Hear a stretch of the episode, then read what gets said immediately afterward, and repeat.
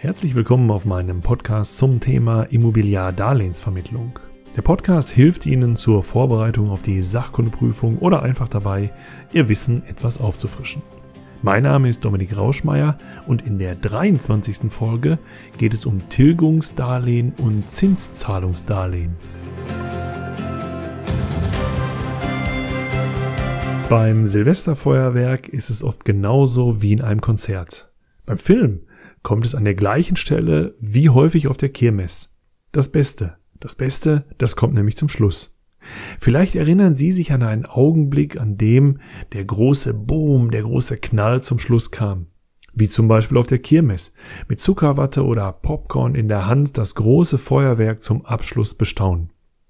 Jedoch kommt nicht immer das Beste zum Schluss. Beim sogenannten Zinszahlungsdarlehen kommt zum Schluss die Tilgung, also die große Rückzahlung.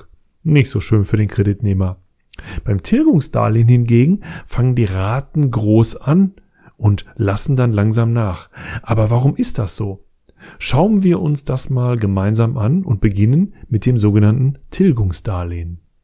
In der letzten Folge haben wir uns das annuitätische Darlehen, das Annuitätendarlehen angeguckt und dabei festgestellt, dass die Rate während der Zinsfestschreibungsfrist immer gleich bleibt.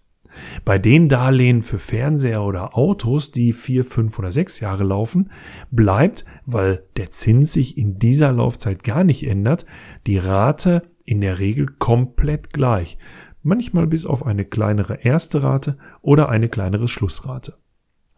Beim Tilgungsdarlehen ist das hingegen etwas anders. Dort ist die Rate am Anfang relativ hoch und sinkt dann kontinuierlich von Monat zu Monat beziehungsweise von Jahr zu Jahr. Aber warum ist das so? Das Annuitätendarlehen heißt Annuitätendarlehen, weil die Annuität immer gleich bleibt. Beim Tilgungsdarlehen ist es so, dass die Tilgung immer gleich bleibt. Das heißt, wir sprechen von einer linear gleichbleibenden Tilgung. Man macht beim Tilgungsdarlehen im Grunde genommen nichts anderes, als dass man den Kreditbetrag, man nennt den auch Nennbetrag, dass man den nimmt und durch die Laufzeit teilt. Also entweder durch die Jahre, wenn ich eine jährliche Belastung habe, eine jährliche Rate also, oder geteilt durch die Monate, wenn ich eine monatliche Belastung habe. Und diese Tilgung bleibt die ganze Zeit gleich.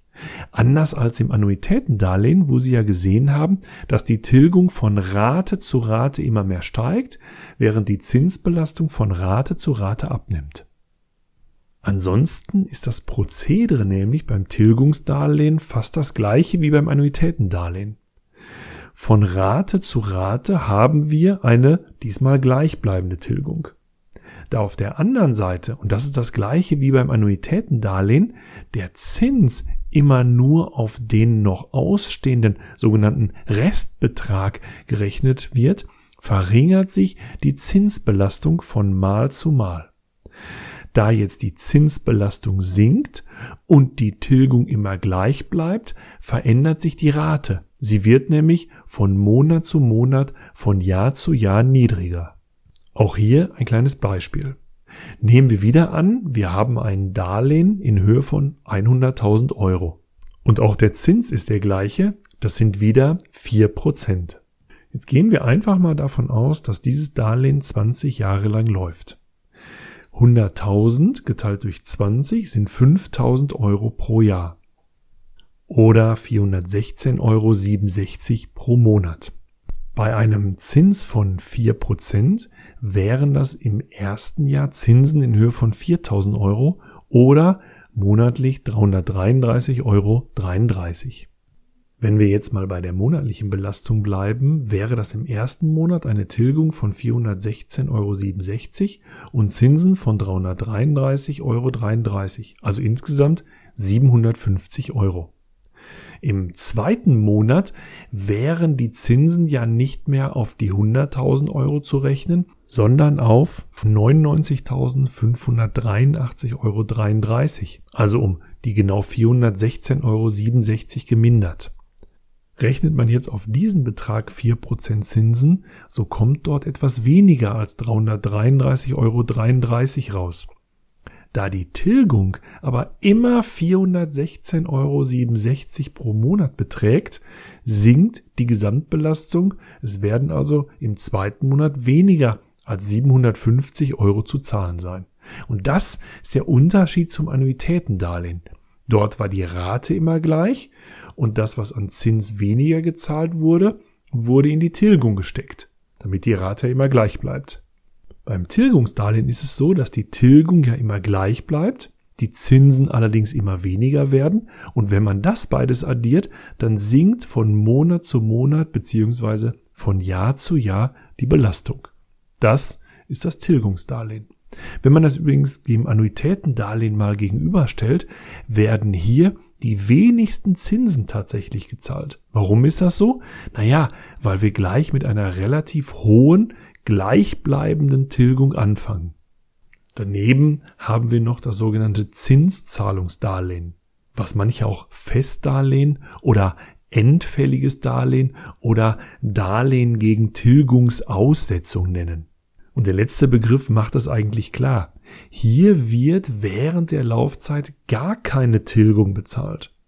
Das heißt, die Zinsen werden nur bezahlt und die Tilgung kommt zum Schluss. Deswegen endfällig, zum Ende wird das Darlehen fällig, die Tilgung oder die Rückzahlung wird also zum Ende erst fällig.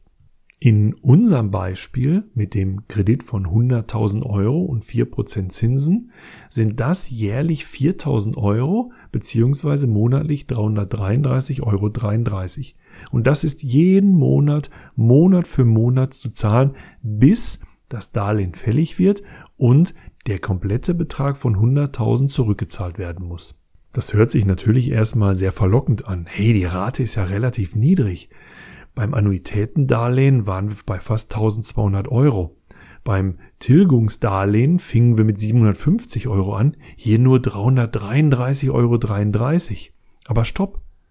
Es muss ja zum Schluss, nach 20, 25 Jahren, die Tilgung erfolgen. Das heißt, die 100.000 Euro müssen ja zurückgezahlt werden. Jetzt kann es auf der einen Seite sein, dass in 20 Jahren ein Sparbuch fällig wird oder eine Anlage fällig wird, aus denen genau diese 100.000 Euro kommen. Herzlichen Glückwunsch. Dann ist Ihre monatliche Belastung tatsächlich so niedrig. Habe ich das nicht, muss ich natürlich etwas ansparen. Und diese Sparrate ist im Grunde genommen etwas, was monatlich noch als Belastung hinzukommt. Das ist im Grunde genommen gleichzusetzen mit der Tilgung beim Tilgungsdarlehen oder beim Annuitätendarlehen. Da im endfälligen Darlehen oder Zinszahlungsdarlehen eben gar keine Tilgung bezahlt wird, werden die Zinsen auch immer auf den Ausgangsbetrag, auf die 100.000 Euro also berechnet. Das ist übrigens das zinsteuerste Darlehen, was wir so kennen. Da muss man sich doch eigentlich fragen, wer macht denn sowas? Wann macht denn das Sinn? Naja, auf der einen Seite kann es Sinn machen, wenn ich das Geld in 20 oder 25 Jahren schon habe. Auf der anderen Seite könnten steuerliche Aspekte hier mit reinspielen. Wir haben im Thema Steuern ja schon gesprochen, dass die Zinsen Werbungskosten sind. Das heißt, meine Einnahmen aus einer Miete oder einer Pacht minimieren. Das heißt, ich könnte hier möglicherweise durch diese Idee mehr Steuern sparen. Das muss man allerdings sehr genau ausrechnen. Die zweite Frage, die sich hier anschließt, ist, welche Tilgungsersatzprodukte akzeptieren Banken eigentlich? Was akzeptieren Banken, was ich denen anbiete und sage, hört mal, ich spare in das ein oder andere Produkt rein, könntet ihr euch vorstellen, dass das nachher beim endfälligen Darlehen eure Tilgung ist? Da war es früher tatsächlich so, dass ganz viele Lebens- und Rentenversicherungen angeboten wurden und auch möglicherweise auch noch frisch abgeschlossen wurden, um die Tilgung zu gewährleisten. Investmentsparverträge sind grundsätzlich auch möglich. Das heißt, wenn ich in Fondprodukte, also Aktienfonds oder Rentenfonds mein Geld anlege. Oder, und damit sind wir beim Klassiker, der Bausparvertrag. Ja, auch beim Bausparvertrag ist die Möglichkeit gegeben, dass ich das Geld über 20, 25 Jahre dort anspare, mir möglicherweise noch das Bauspardarlehen nehme, darüber werden wir noch sprechen, und damit mein endfälliges Darlehen bzw. Zinszahlungsdarlehen tilgen kann. Und dann bin ich aus dieser Nummer auch wieder raus. Solche Produkte akzeptieren Banken, wobei man ganz ehrlich sein muss, Lebensversicherungen, die klassischen jedenfalls, machen heutzutage wegen der mangelnden Überschussbeteiligung fast keinen Sinn mehr. Und Investmentsparverträge, die können echt, nehmen wir mal einzelne Krisen, die wir schon mal gesehen haben, zum Teil echt risikoreich sein. Und in Niedrigzinsphasen sind Sparprodukte auch nicht gerade attraktiv. Da muss ich das Geld fast eins zu eins ansparen. Sie sehen, die Zinszahlungsdarlehen bzw. endfälligen Darlehen sind gerade in Niedrigzinsphasen nicht das Gelbe vom Ei, machen aber durchaus, und da kommen wir wieder auf das, was wir in den vorherigen Folgen besprochen haben, für manche Kunden Sinn. Es kommt halt immer darauf an, was will mein Kunde. Das dicke Ende kommt zum Schluss und manchmal fängt's groß an. Eine Versicherung kann es manchmal sein, oder oh, schließe ich was an. Und damit sind wir am Ende der 23. Folge zum Thema Immobiliardarlehensvermittlung.